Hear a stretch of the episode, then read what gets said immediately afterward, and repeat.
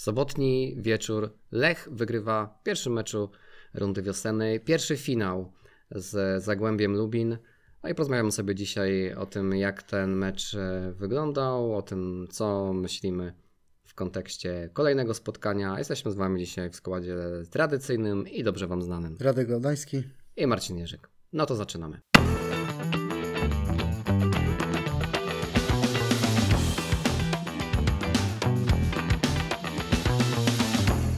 Dobry wieczór i dzień dobry. E, witamy się z Wami serdecznie w pierwszym, już takim klasycznym, tradycyjnym e, odcinku Poznańskiego Ekspresu, już e, tym razem bez gości, ale przy okazji zapraszamy, kto jeszcze nie miał okazji, bo tuż przed weekendem wypuściliśmy naszym zdaniem bardzo fajną rozmowę z Piotrem Łuczakiem na temat filmu Okoń Moja Droga, więc jeszcze przy okazji zachęcamy, żeby zajrzeć i posłuchać odcinka e, z minionego tygodnia. No a teraz już o tym, co, co działo się w weekend, tak jak mówił trener Rumak na jednej z konferencji e, przed tym spotkaniem, czy nawet może wcześniej. E, czekają nas same finały na wiosnę, to był pierwszy z tych finałów. No i ten finał został jako pierwszy wygrany. Coś niecoś można już powiedzieć o tym, co się w drużynie w trakcie tej przerwy wydarzyło i o tym, co się w drużynie zmieniło, oczywiście oprócz E, głównego e, szkoleniowca, e, a raczej no nie da się pominąć tego, że główny szkoleniowiec się zmienił, no bo widać, że trener Rumak ma inny plan na Lecha. No i już w tym pierwszym meczu to było dosyć widoczne. Jeśli ktoś liczył na to, że to będzie już od razu na samym starcie najlepszy mecz Lecha i że to będzie najlepszy Lech, jaki tylko jest w tym momencie możliwy, no to oczywiście się przeliczył, no ale trudno spodziewać się, czy raczej nawet nie można liczyć na to, że to pierwsze spotkanie to będzie już ten szczyt formy, bo przecież przed nami dosyć długa wiosna i jeszcze w samym lutym się będzie działo E, przecież e, dużo, no ale tak na szybko, e, co można zauważyć? Lech na pewno grał nieco wyższym pressingiem niż to miało miejsce na jesieni za trenera Vandenbroma i to było wyraźne, szczególnie w pierwszych 30 minutach. Zresztą dzięki temu wysokiemu pressingowi padła pierwsza bramka dla, dla kolejorza. Lech na pewno te formacje były ustawione inaczej i sama ich E, no, mechanika była, e, była inna, bo dużo więcej piłek szło środkiem e, boiska. Chociażby tutaj Bartosz Salamon próbował rozgrywać te piłki prostopadłe, takie przecinające linie. To też było pewne nowum. No i Widać też było, że drużyna w trakcie obozu przygotowawczego pracowała nad pewnymi e, schematami taktycznymi i schematami e, tak defensywnymi jak ofensywnymi, aczkolwiek te ofensywne było e, widać nieco, nieco lepiej. Też widać, że Lech chciał czy chce postawić na zagęszczenie środka pola i właśnie na skupienie się na tym sektorze. Na pewno gdyby pojawił się w sobotę na boisku Afonso Sousa, to y, pewnie ta taktyka wyglądałaby Podobnie, aczkolwiek y, można się spodziewać, że jeszcze większy nacisk byłby położony na, na ten właśnie element gry. No i to, to, to co się rzuciło jako, jako pierwsze w oczy. Oczywiście tak na szybko E, bo sobie podyskutujemy o tym nieco, nieco szerzej, no ale pewne niedostatki też się oczywiście pojawiły. Można mieć pewne zastrzeżenia, że ta dominacja nie była całkowita, no ale podkreślmy, to był pierwszy mecz e, po, e, po przerwie i na pewno jeszcze nie wszystko funkcjonowało tak, jak życzyłby sobie tego trener Rumak, ale jest na pewno promyk, może promyczek nadziei, to zależy od tego, jak bardzo optymistycznie jesteście nastawieni do do tej wiosny, ale coś niewątpliwie drgnęło i to nie jest na takiej zasadzie, że e, szukamy tych akcentów pozytywnych e, na siłę, ale to e, taką zmianę ewidentnie widać. No, Niepokoją trochę oczywiście kontuzje i duża liczba żółtych kartek, bo chyba pięciu zawodników jest zagrożonych pauzą w tym momencie. No i co jeszcze? Na pewno dyspozycja lewych obrońców, bo tak Barry Douglas, jak i Elias Anderson nie mogą zaliczyć tego sobotniego wieczoru do, do udanych. No i pewnie sobie porozmawiamy o poszczególnych piłkarzach nieco konkretniej za chwilę. Radek nam powie, jak to wyglądało z trybuny prasowej i e, z kuluarów tak zwanych. No generalnie mam wrażenie, że ten mecz no, pokazał, że jest pewne nowe otwarcie tutaj w Lechu. Tak sobie gdzieś tam rozmawiając też w Mixzonie z piłkarzami, czułem, że oni gdzieś tam ma, mieli nadzieję na to takie nowe otwarcie, że my trochę wchodzimy trochę w coś w inny koncept taktyczny niż był do tej pory. Też o tym mówił Radek Murawski, bo on zwraca uwagę na to, że ma nadzieję, że teraz styl gry nowego trenera sprawi, że zarówno on, jak i wielu innych kolegów teraz będzie wreszcie się rozwijać. I, i to też było takie między wierszami, mam wrażenie, powiedzenie, że, że wcześniej tego rozwoju indywidualnego również brakowało u, u poszczególnych graczy. Myślę, że Radek Murawski był jednym z czterech piłkarzy Lecha Poznań, który rozegrał bardzo dobry mecz przeciwko Zagłębiu, bo jakbym miał tak ocenić najlepiej poszczególne personalia, no to Radek Morawski, Jesper Kallström, Bartek Salamon i Filip Szymczak. Myślę, że, że ta czwórka może być jak najbardziej zadowolona z tego meczu i ich dyspozycja może napawać tutaj pewnym optymizmem. No też trener Rumak mówił wyraźnie po tym meczu, że cieszy to, że udało się ten mecz wygrać i zagrać na zero z tyłu. Podkreślał właśnie to zero z tyłu, że też tutaj było niezwykle istotne, bo to buduje też pewną pewność siebie. Pamiętamy czas w tym sezonie, kiedy Lech Poznań tracił tak dużo bramek, że tylko trójka Beniaminków miała więcej goli straconych, no to była taka bardzo niechlubna statystyka i, i, gdzieś tam to zero z tyłu też jest istotne przy, przy grze Lecha Poznań. No też mówił trener Rumak, że zdaje sobie sprawę z mankamentów, że, że ten mecz nie był idealny, że nie wszystko wychodziło tak jak, tak jak chcieliśmy, i jak gdzieś tam sobie rozmawiałem w kuluarach z trenerem Rumakiem po konferencji prasowej, no to też cały czas, co trener Rumak powtarzał, to jest organizacja gry, organizacja gry i jeszcze raz organizacja gry. I dla niego bardzo ważne jest taki bardziej bezpośredni futbol. Ja to też w tym meczu widziałem, czyli nie mieć na przykład tego posiadania piłki 70% i nic z niego nie wynika.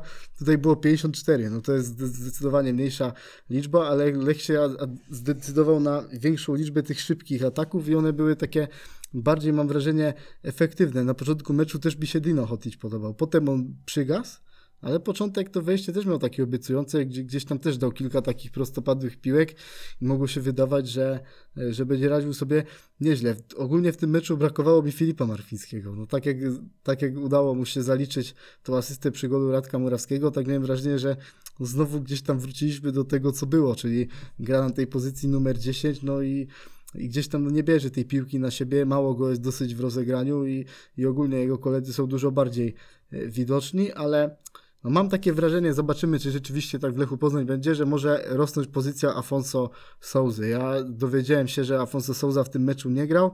Był, a, był awizowany do pierwszego składu. Jak były powiedzmy te mikrocykle przed tym meczem teraz z Zagłębiem Lubin, no to Afonso Souza był szykowany do, do pierwszego składu. Lech miał wyjść tym ustawieniem 4-3-3, tylko w piątek y, Portugalczyk zgłosił trenerowi, że ma gorączkę 38. No, Lech, co, co logiczne, nie próbował tego piłkarza jakoś lekami postawić na nogi, tylko po prostu zdecydowano się, że on odpocznie, ale tak rozmawiając z trenerem Rumakiem, no to no, też można wyczytać między wierszami albo nawet bezpośrednio, że Lech ma przejść na to ustawienie 4-3-3, że tutaj może, mo, może być odejście od tego konceptu z tą dziesiątką, bo ono też sprawia, że gdzieś tam bardziej patrzymy na jednego zawodnika, żeby on coś zrobił, a taka gra trzema pomocnikami w środku pola, mam wrażenie, że też sprawia, że będzie więcej tych rozwiązań drużynowych, których tutaj brakuje. No i jest rywalizacja o ten pierwszy skład w środku pola. Po Radku Murawskim zwłaszcza było widać, że on gdzieś tam czuje trochę ten oddech Souzy, może też Kwekweskiriego, bo, bo Kwekweskiri to też jeden z tych wygranych tego,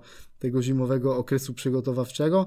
No i jestem ciekawy tego Lecha w tych następnych meczach. Jak ja bym miał wskazać taki największy pozytyw tego meczu, to dla mnie to była gra Filipa Szymczaka, bo tak naprawdę ja oglądając Filipa Szymczaka czułem się troszkę podobnie, jakbym oglądał Bolonie i, i Joshua Zirgze, no czyli napastnika, który nie tylko strzela gola w meczu, ale, ale liczyło się też to, co robi poza tym golem, czyli decyzje boiskowe, jakie podejmuje, jak się jak się porusza, jak pracuje w pressingu, jak aktywny jest w rozegraniu, ile tych takich celnych piłek podał. I mam wrażenie, że to był taki występ Filipa Szymczaka najlepszy od wielu miesięcy.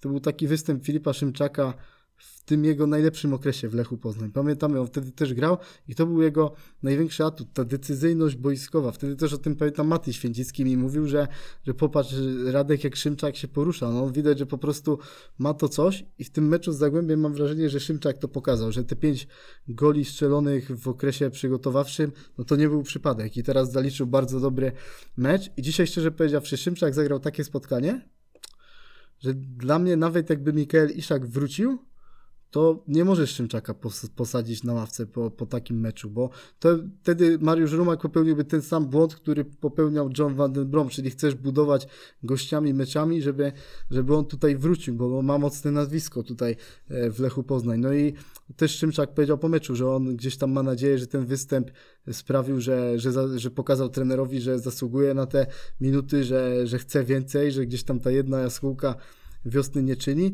Z tego, co gdzieś tam mogę tak się domyślać albo tak delikatnie wiedzieć, to, to powrót Mikaela i Szaka może się nieco opóźnić, mhm. więc raczej na mecz z Jagiellonią Mikael nie będzie jeszcze dostępny. To no, wiadomo, to nie jest jakiś pewnik, ale jakbym miał obstawiać, no to raczej od 60 do 70%, że Iszak będzie jeszcze poza, poza kadrą na ten mecz z Jagiellonią. No ale nawet jakby był dostępny, to uważam, że skoro Szymczak zagrał taki mecz, tak dobrze się w to wszystko wkomponował, to po co to teraz zmieniać tak naprawdę? I, to, hmm. I to też byłby trochę taki, mam wrażenie, nie tyle gwóźdź do trumny, co pokazanie, że w klubie hierarchia jest ponad to, w jakiej jesteś dyspozycji. I, i to zgubiło Johna Vandenbroma w meczu w Trnawie, że nie postawił wtedy na, na Marchewę, który był w formie jako, jako napastnik, tylko chciał budować Mikaela i Szaka. Souza też wtedy nie grał i, i, praktycznie w tym dwumeczu i to też gdzieś tam zgubiło tego, tego Lecha w tym, w tym rewanżu, więc teraz mam wrażenie, że takiej sytuacji trzeba uniknąć. No i mam wrażenie, że kluczowy był ten powrót Bartosza Salamona w tym meczu, że o ile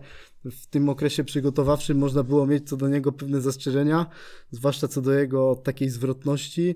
Gdzieś tam dużo tych piłek przepuszczał tam wtedy. Tak tu widać było, że Bartek Salamon czuje się bardzo pewny, pewny siebie.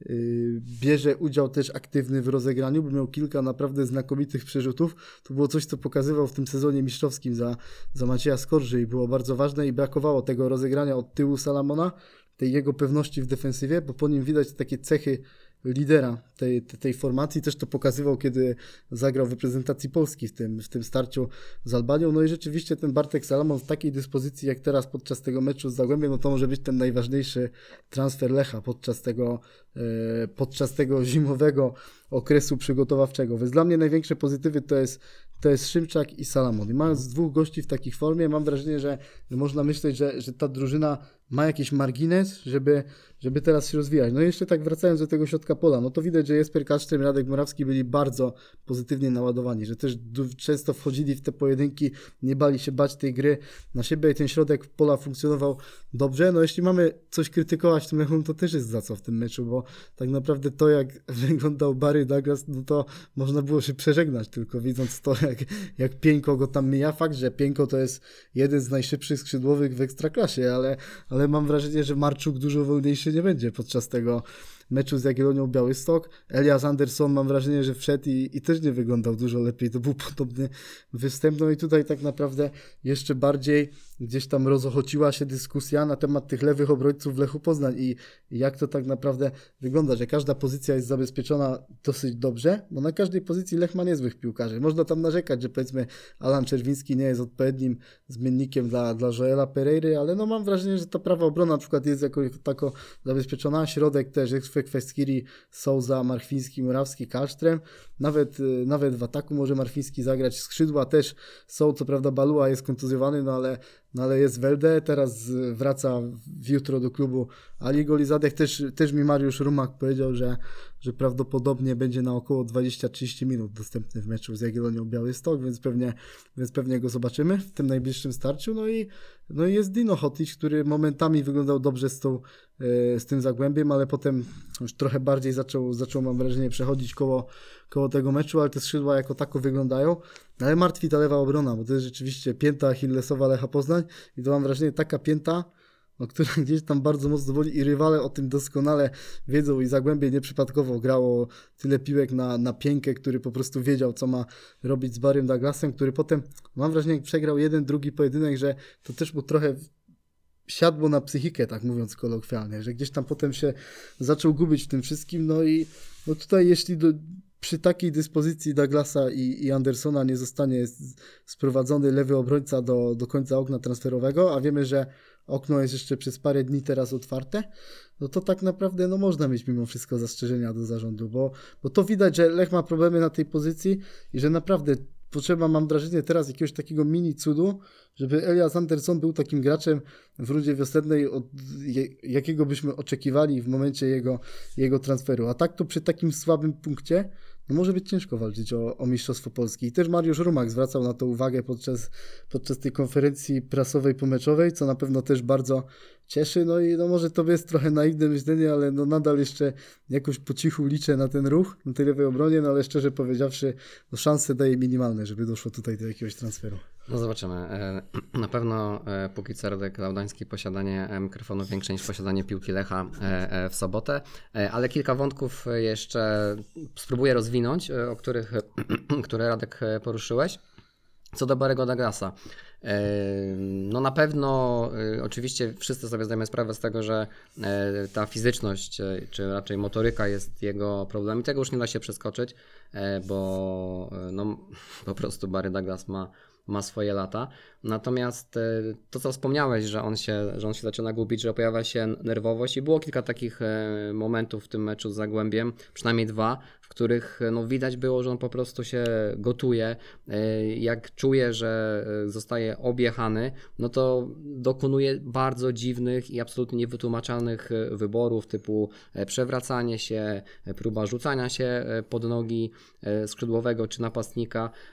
Nie, na szczęście obeszło się bez konsekwencji e, w tym razem, no ale właśnie za, za tydzień, nie cały tydzień, bo w sobotę mamy, mamy Jagiellonię i e, tam ta poprzeczka będzie podniesiona mm, wyżej. To sobie rozmawialiśmy, zanim zaczęliśmy e, nagrywać, że tak naprawdę Elias Anderson to powinien być zawodnik do rywalizacji, a Barry Douglas, no z całym szacunkiem, z całą sympatią do, do Szkota, no to powinien e, ewentualnie być zawodnikiem, który e, gdzieś będzie e, łatał dziury na ławce rezerwowych. e, No, taka jest w tym momencie e, e, kolej rzeczy. No i właśnie e, to, co powiedział mm, Mariusz Rumak a propos tego, że mając taką liczbę zawodników nie da się wygrać e, mistrzostwa i no wprost wyartykułował to, e, że jego zdaniem transfery byłyby e, potrzebne.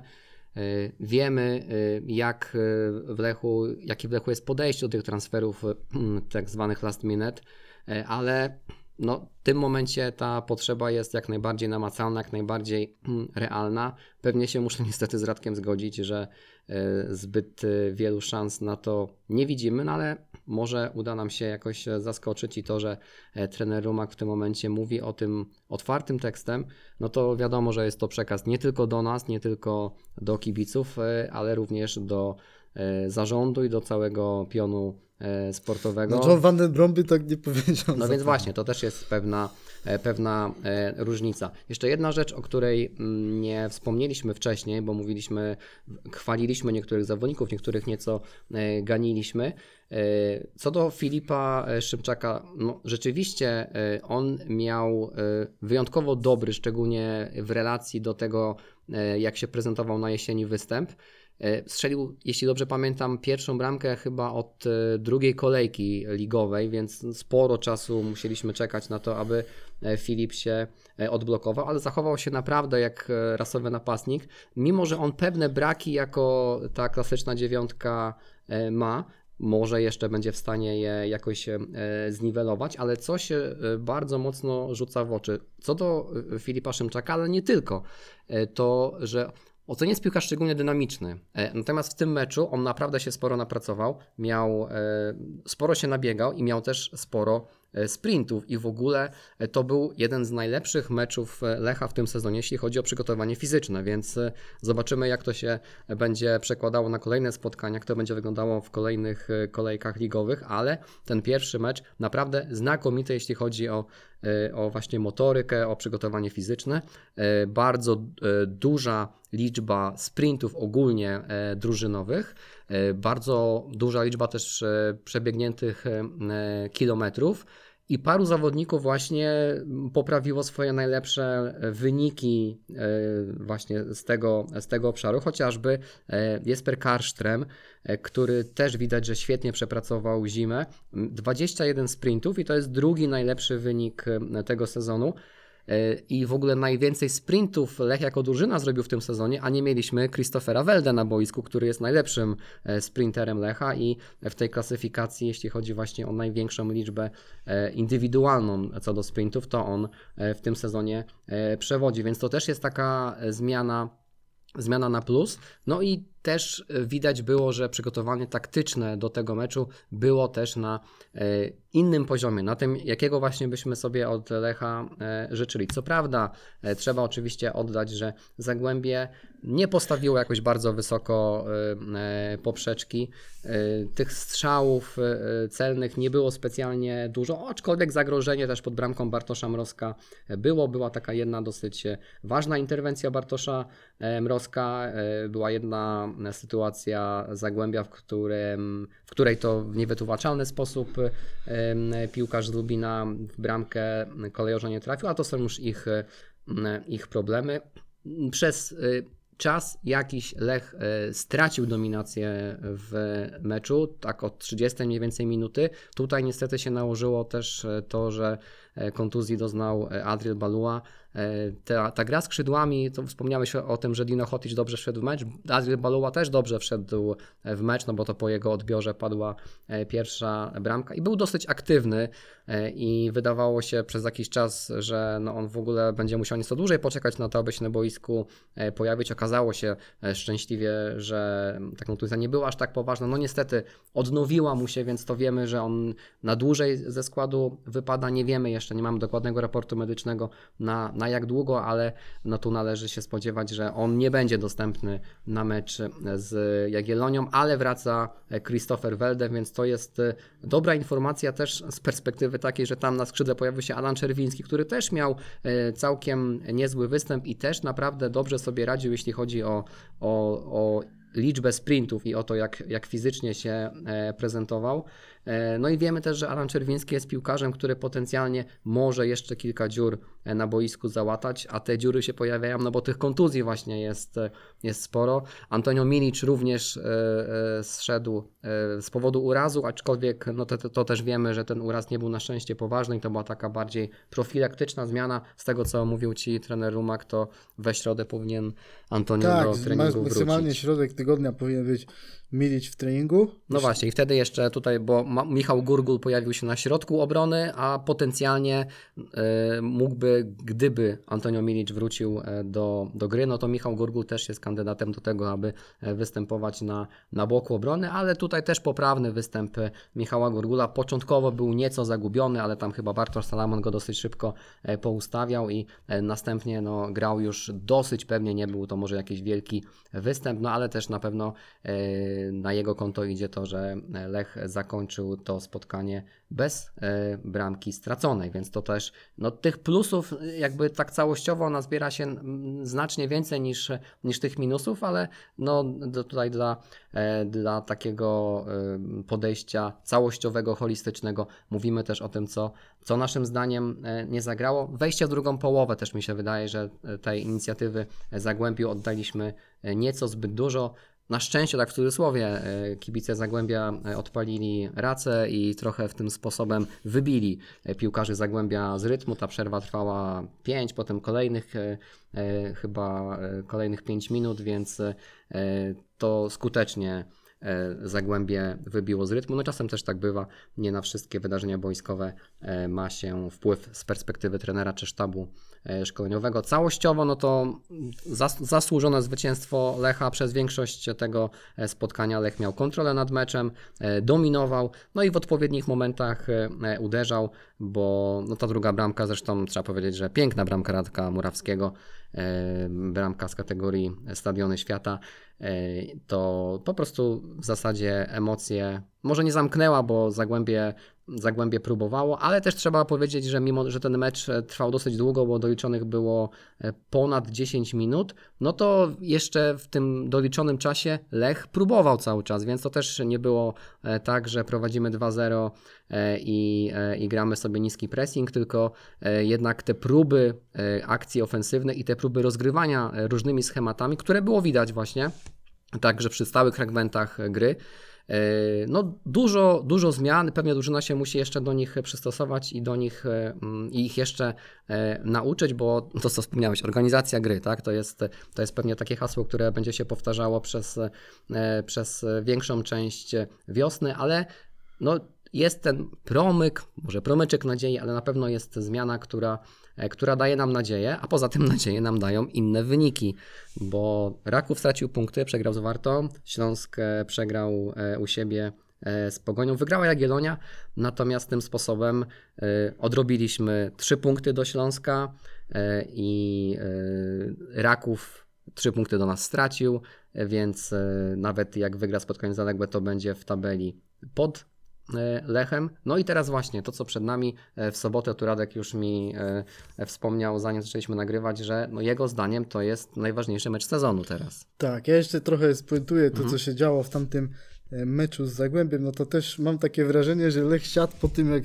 zszedł Adry Baluła w 33 minucie, że to było takie kluczowe gdzieś tam dla, dla tego, jak ten mecz zaczął wyglądać, bo, bo wtedy wszedł Czerwiński i rzeczywiście drużyna za mocno się cofnęła, ale to też gdzieś tam podpytywaliśmy razem z Dawidem Dobraszem, trenera Rumaka w tych kuluarowych rozmowach i też mówiliśmy, że mamy takie wrażenie, że obojętnie za jakiego trenera, że Lech ma tę wadę, że cofa się przy 1-0, że nie ma tego pójścia za ciosem, szukania tych kolejnych bramek i tak ustawienia tego meczu, tylko zawsze po tym 1-0 jest, jest cofnięcie się. Trener Rumak powiedział, musimy nad tym też popracować, bo też widzi, że, że taka sytuacja ma miejsce. No tutaj też to wynikało z tych powiedzmy braków kadrowych, które były, ale mam też pewne zastrzeżenie do trenera Rumaka i to już idzie na jego konto, że kiedy wpuszczał na boisko Alana Czerwińskiego, że nie zrobił tego, co raz dobrze funkcjonowało, pamiętam podczas meczu ze Stalą Mielec za, za czasów Johna Vandenbroma, czyli też kiedy grał, na, na jednej stronie ustawiony był Pereira z Czerwińskim, tylko wtedy Pereira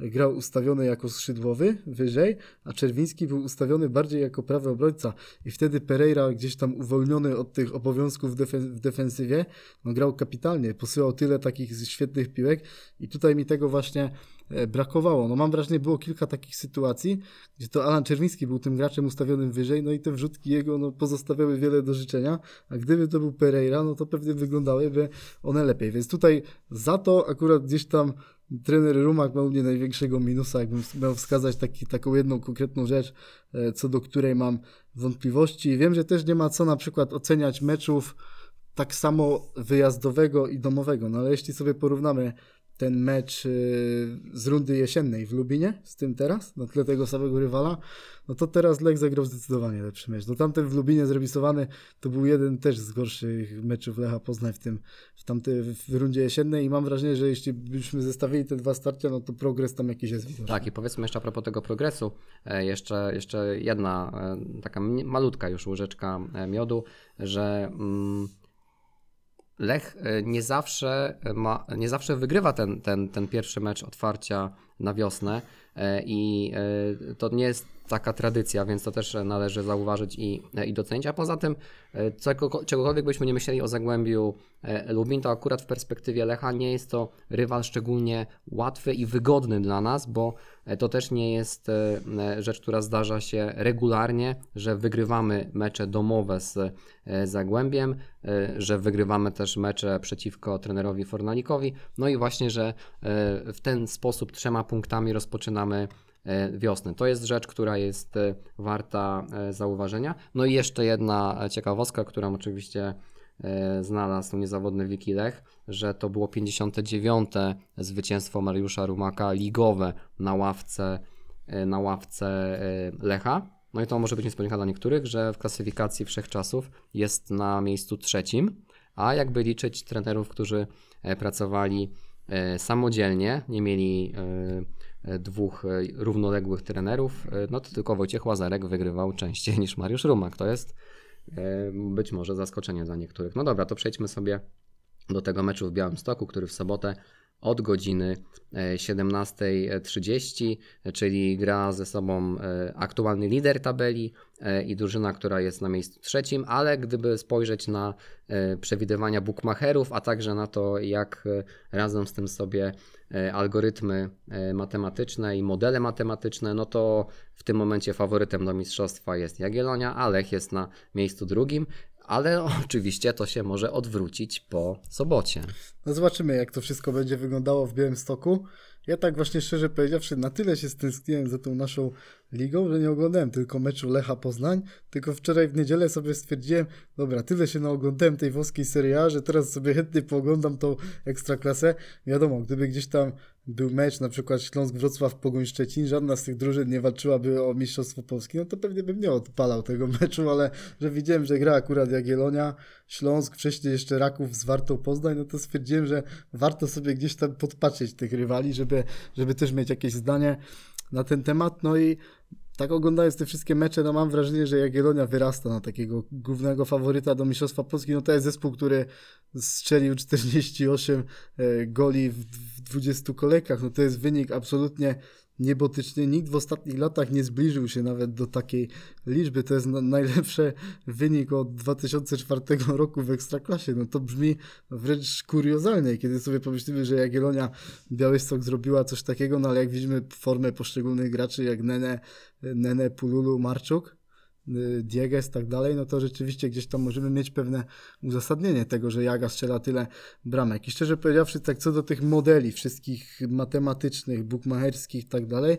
no ja szczerze powiedziawszy nie dziwię się, że Jagiellonia jest tym faworytem, a głównie dlatego, nawet nie tylko przez pryzmat tych bramek, które oni strzelili, ale też przez ten fakt, że największy taki znak zapytania co do tych rewelacji sezonu typu, typu Jagiellonia czy Śląsk Wrocław jest to, jak oni będą wyglądali po tej przerwie zimowej, bo ta przerwa jest długa w Ekstraklasie i często te drużyny wracają odmienione. Pamiętamy też przed laty Lechia Gdańsk była liderem Ekstraklasy po rundzie jesiennej, wiosna wyglądała już bardzo źle w ich wykonaniu, no a teraz tak jakbym miałbym powiedzmy oprzeć tą tezę na tych meczach, które teraz widziałem, no to po Jagiellonii ja nie widziałem żadnej różnicy w stosunku do tej rundy jesiennej. To był cały czas tak samo zorganizowany zespół z taką samą radością e, z gry, no i widać, że po prostu ten, e, ten klub może powalczyć w tym sezonie o te, o te Mistrzostwo Polski i będzie wyjątkowo zdeterminowany i dlatego to jest dla mnie najważniejszy mecz, ekstra. Może mecz z Pogonią jest trochę ważniejszy, bo, bo wiadomo, Pucharowy, że tak. to jest mecz pucharowy, po którym się, się odpada i, i tak dalej, ale w Ekstraklasie dla mnie na ten moment ten, ten mecz z Jagiellonią to może być najważniejszy mecz w tym sezonie teraz, bo no, tracimy 5 punktów do, do Jagiellonii. No i tak naprawdę, jeśli tych punktów zrobi się 8 po porażce, no to mam wrażenie, że ten mecz już zamyka praktycznie walkę o Mistrzostwo Polski. Nie wierzę wtedy, że Jagiellonia grając tak, złapie taką negatywną serię, że, że wtedy gdzieś tam roztrwoni taką przewagę. Remis uważam byłby wynikiem przyzwoitym i tak naprawdę dzisiaj bym go gdzieś tam brał w ciemno. On gdzieś tam tworzy taki status quo, a wydaje mi się, że Jagiellonia gdzieś tam tak traciła punkty w rundzie jesiennej, że oni gdzieś tam jeszcze będą się potykali. Z tych pięciu punktów jeszcze śmiało można walczyć o ten tytuł. A jeśli się uda wygrać, no to Lech na dobre wkracza gdzieś tam do walki o Mistrzostwo Polski i wtedy mam wrażenie, że zrobi się tutaj taka dobra atmosfera w Poznaniu. Pewnie też się zwiększy frekwencja, chociaż już 17 tysięcy zostało sprzedanych na, na starcie ze Śląskiem.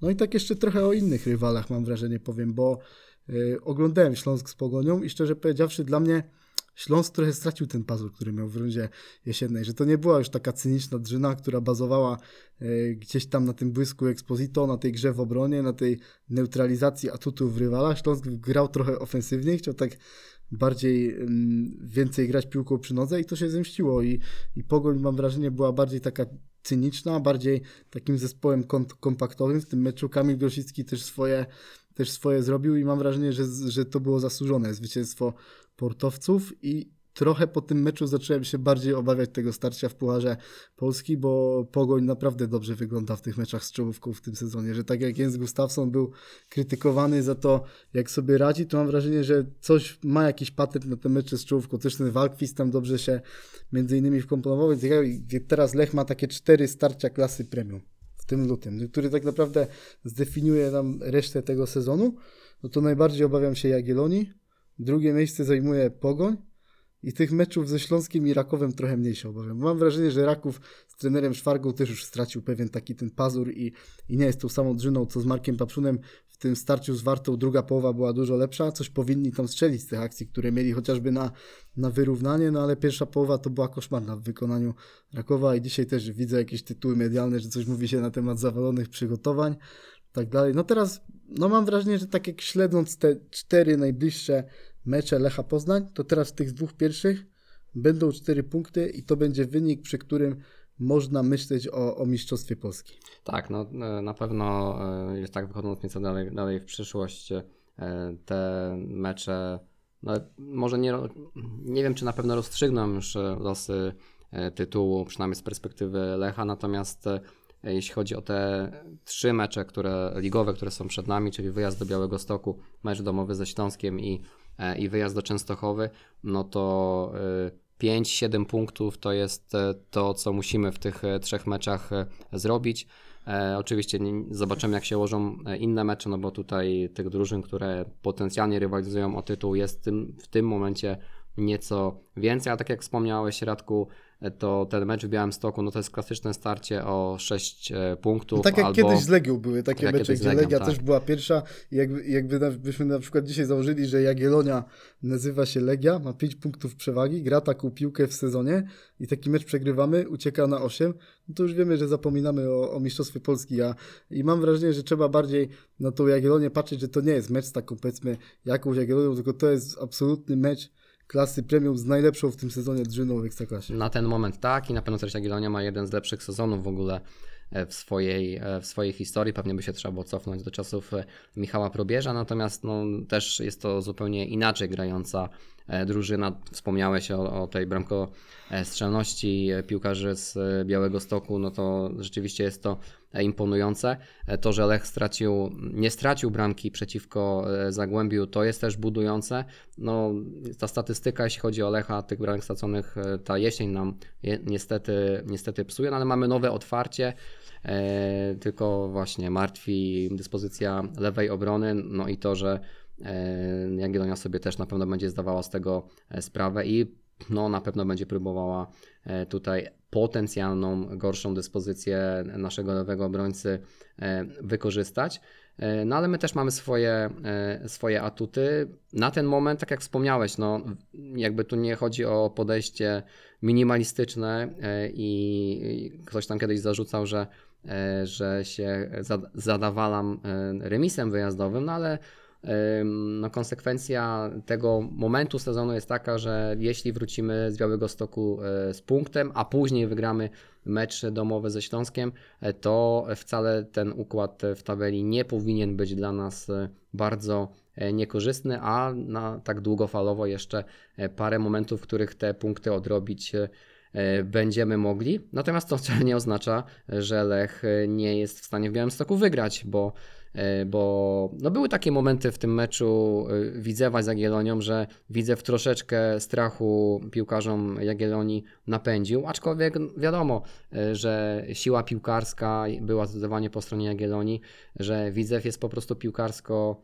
czysto piłkarsko znacznie słabszy i sama tutaj wartość ambicjonalna nie była wystarczająca. W Lechu jest inaczej bo tutaj jest to na pewno najmocniejszy Lech, jaki, jakiego prowadził trener Rumak. No i to, co widzieliśmy w meczu z Zagłębiem, czyli dobre przygotowanie taktyczne, dobre przygotowanie motoryczne, fizyczne. No i miejmy nadzieję, że powrót niektórych piłkarzy po tej przerwie powodowanej czy to kontuzjami, czy chorobą, bo jestem przekonany, że jeśli na boisku pojawi się Afonso Sousa, to na pewno też nasza siła piłkarska wzrośnie, więc generalnie no, nie, ma, nie da się inaczej. Jestem nastawiony optymistycznie do tej soboty, aczkolwiek jeśli wrócimy z punktem, to obiecuję w tym miejscu, że nie powinienem za tydzień narzekać, bo Zależy od okoliczności. oczywiście zależy od okoliczności, ale to jak, to jak najbardziej to oczywiście jest prawda. Natomiast e, e, w przekroju powiedzmy e, całego sezonu to, to remis zawsze w takim meczu trzeba, trzeba szanować, ale pod warunkiem, że na przykład nie podejdziemy do tego meczu w taki sposób, jak do wyjazdowego spotkania z Legią, więc to, to a propos tego, co wspomniałeś Radek, że zależy od przebiegu. Tak, no ja podobnie jak ten Ruma gdzieś tam pozytywnie spoglądam na, na życie, więc też tutaj staram się tak przed tym meczem spoglądać na to wszystko. No mam wrażenie, że, że pewien strach tutaj jest przed tym meczem, bo, bo to jest takie napięcie, że tak naprawdę wiele można przegrać przez ten mecz z Jagiellonią. Jest, jest ta świadomość, też sobie sprawdzałem kursy bukmacherskie. Wczoraj, wczoraj minimalnym faworytem był jeszcze Lech Poznań, bo na Lecha było bodajże 2,6, na Jagę 2,8. Teraz na Jagę jest 2,5, na Lecha 2,8, czyli teraz Jaga jest minimalnym faworytem.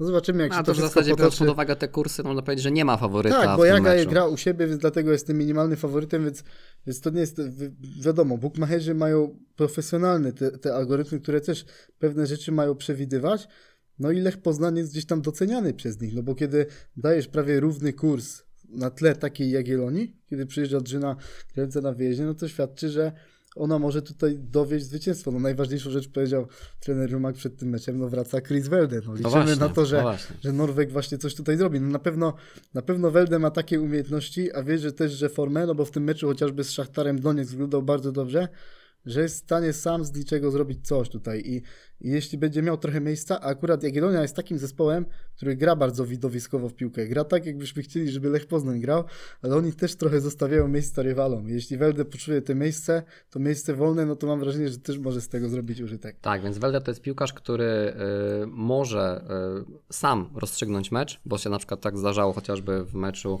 w Kielcach jeszcze, jeszcze na jesieni. Natomiast y, o tym, jeszcze, o tym jeszcze zapomniałem e, powiedzieć, bo mam wrażenie, że to też jest jeszcze kolejna zmiana e, w tym Lechu, że Lech przestał stawiać na tylko indywidualności i Lech przestał chcieć wygrywać e, tylko umiejętnościami indywidualnymi poszczególnych piłkarzy, tylko właśnie e, zaczyna grać zespołowo i zaczyna grać pod pewne e, schematy. I mam wrażenie, że piłkarzom zaczyna to e, pasować, więc jak pojawi się Chris Welde i do tego dostanie odpowiednie e, wsparcie, a ma od kogo, no to jest kolejny, e, kolejny taki argument e, za tym, że możemy e, liczyć na to, że e, ten sobotni mecz rozstrzygnie się na naszą korzyść. No i taki jeszcze na koniec myślę e, pełen humoru pstryczek, bo wiemy jaka muzyka po golach Jagiellonii leci. Miejmy nadzieję, że w sobotę nie usłyszymy pana Zenona Martyniuka na stadionie w Białymstoku. tak, nie- ani, ani razem. Tak, nie tylko, nie tylko z takich powodów, że, że nie lubimy Zenona Martyniuka, ale to też jest jedna, na pewno jeden z, z argumentów. No dobrze, to e, kto się wybiera do Białego Stoku, to, to dobrej podróży, niech się ciepło e, ubierze, bo tam nieco chłodniej niż, e, niż w Poznaniu, a też długa droga, a wszystkich pozostałych oczywiście e, zachęcamy do tego, żeby zasiąść przed ekranami e, telewizorów. Sobota godzina e, 17.30 start tego hitowego starcia już na samym początku e, wiosny, a w zasadzie jeszcze przed e, początkiem wiosny kalendarzowej, ale wiosny piłkarskiej. A my usłyszymy się e, w przyszłym tygodniu i miejmy nadzieję, że będziemy w co najmniej e, tak dobrych e, humorach, jak miało to miejsce e, dzisiaj. A za dzisiaj Wam serdecznie dziękujemy Radek Gałdański. i Marcin Jerzyk. Do usłyszenia za tydzień. Cześć. Cześć.